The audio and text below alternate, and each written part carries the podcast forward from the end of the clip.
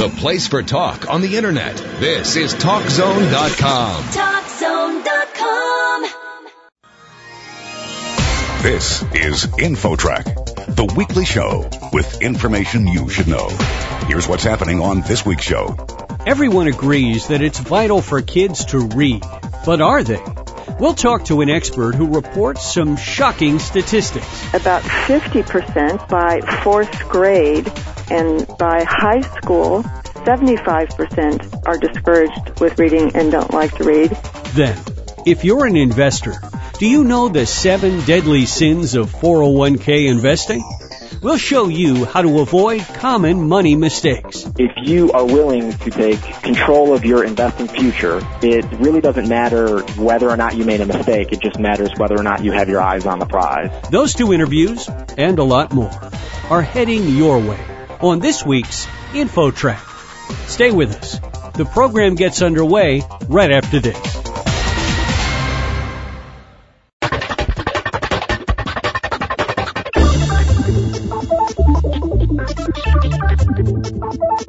InfoTrack, the weekly show with information you should know. Here's your host, Chris Whitting. Most parents and educators agree that when children become skilled readers, it helps ensure their future success. But for a variety of reasons, many kids struggle with reading, or they don't take to it at all. What's the solution? Well, our next guest has some answers. She's Gabby Chapman, a retired teacher and author of Let Them Have Books, a formula for universal reading proficiency. Well, let's first of all look at the big picture here. How many kids struggle with reading? Do you have any idea what the percentages or the numbers are? It depends on how you define struggle. About 20% of all children will have difficulty learning how to read and about 50%, and that will include that 20%, by fourth grade are discouraged with reading and don't like to read. By high school, 75% are discouraged with reading and don't like to read. Mm. And when they go to college, anywhere from 40 to 60% have to take remedial courses in reading. So most kids, in one way or another, throughout their school experience are going to be struggling with reading in one way or another. Many of us could guess at the answer to this next question, but you're obviously an expert on this. How are kids' lives impacted if they are not good readers? How are they affected later in life? Well, the first one that you can say is that they don't read, and that is probably the biggest sadness about it is to miss a lifetime without books being a major part of them. But most people will point to things like their ability to make a good living wage is greatly impacted. Their ability to work at a job that they find satisfying is greatly impacted. In fact, to even stay off of welfare or out of prisons is greatly impacted. So, a major, major effect on their lives. We hear sometimes stories about people who are completely unable to read, total illiteracy, and they somehow get through life. Some of them actually become successful, but they have this sort of perpetual embarrassment or shame about it. Have you ever studied those people at all? Oh, yes. The 20% that struggle to read struggle to read because of not their intelligence, but just the way their brains are structured. And basically, learning to read is training your brain to do something that it's not genetically prepared to do. So, the ones that have harder time with it, and if they don't get the right training early in their lives, they can struggle with it throughout their whole lives.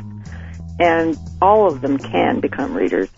We've touched on this already, Gabby, but what are some of the reasons, to be a little more specific, that kids aren't learning to read well? There's one major reason, and I will tell a little story to illustrate it.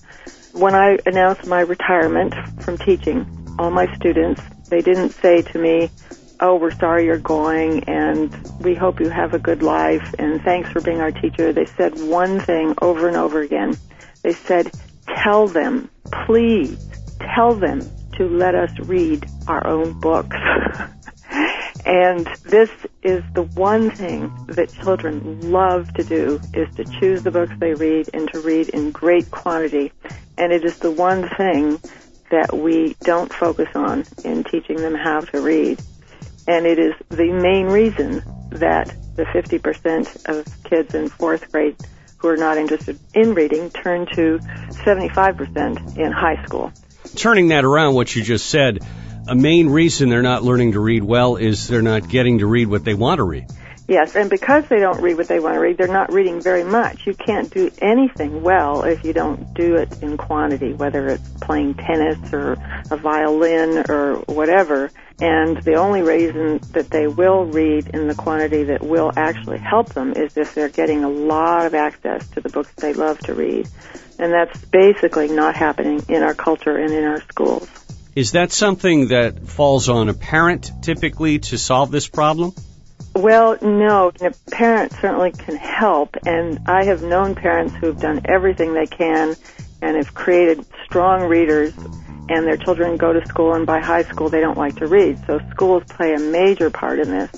Schools basically discourage kids from reading, ultimately. And kids spend most of their time in schools, at least, you know, their waking time in schools during their childhood, so the schools have to play a major part in it.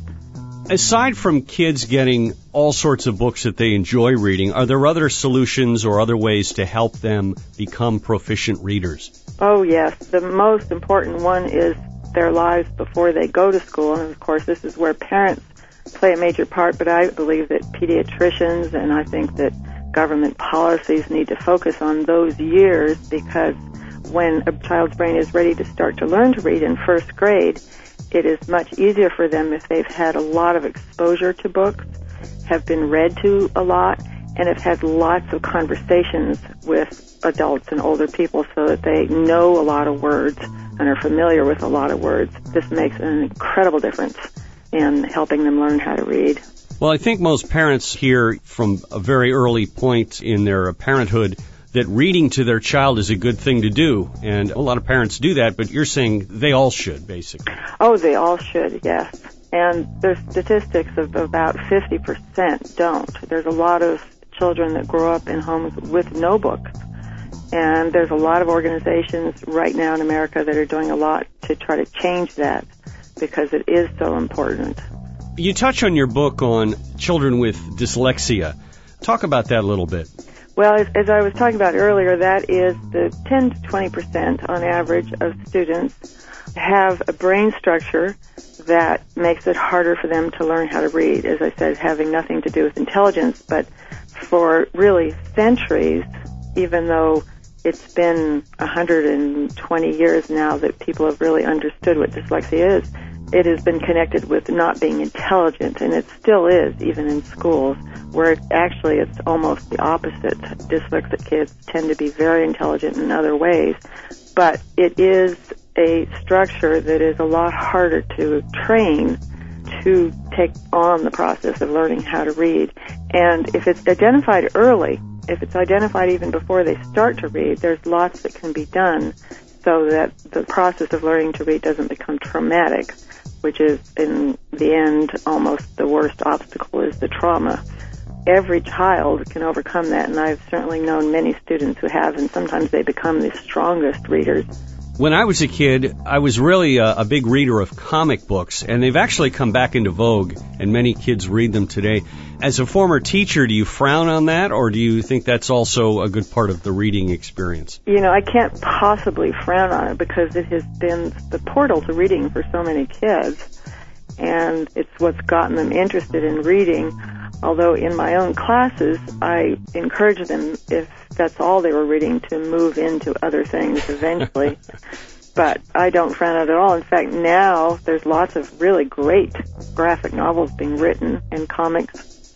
Any last words of wisdom for parents or perhaps teachers who are listening?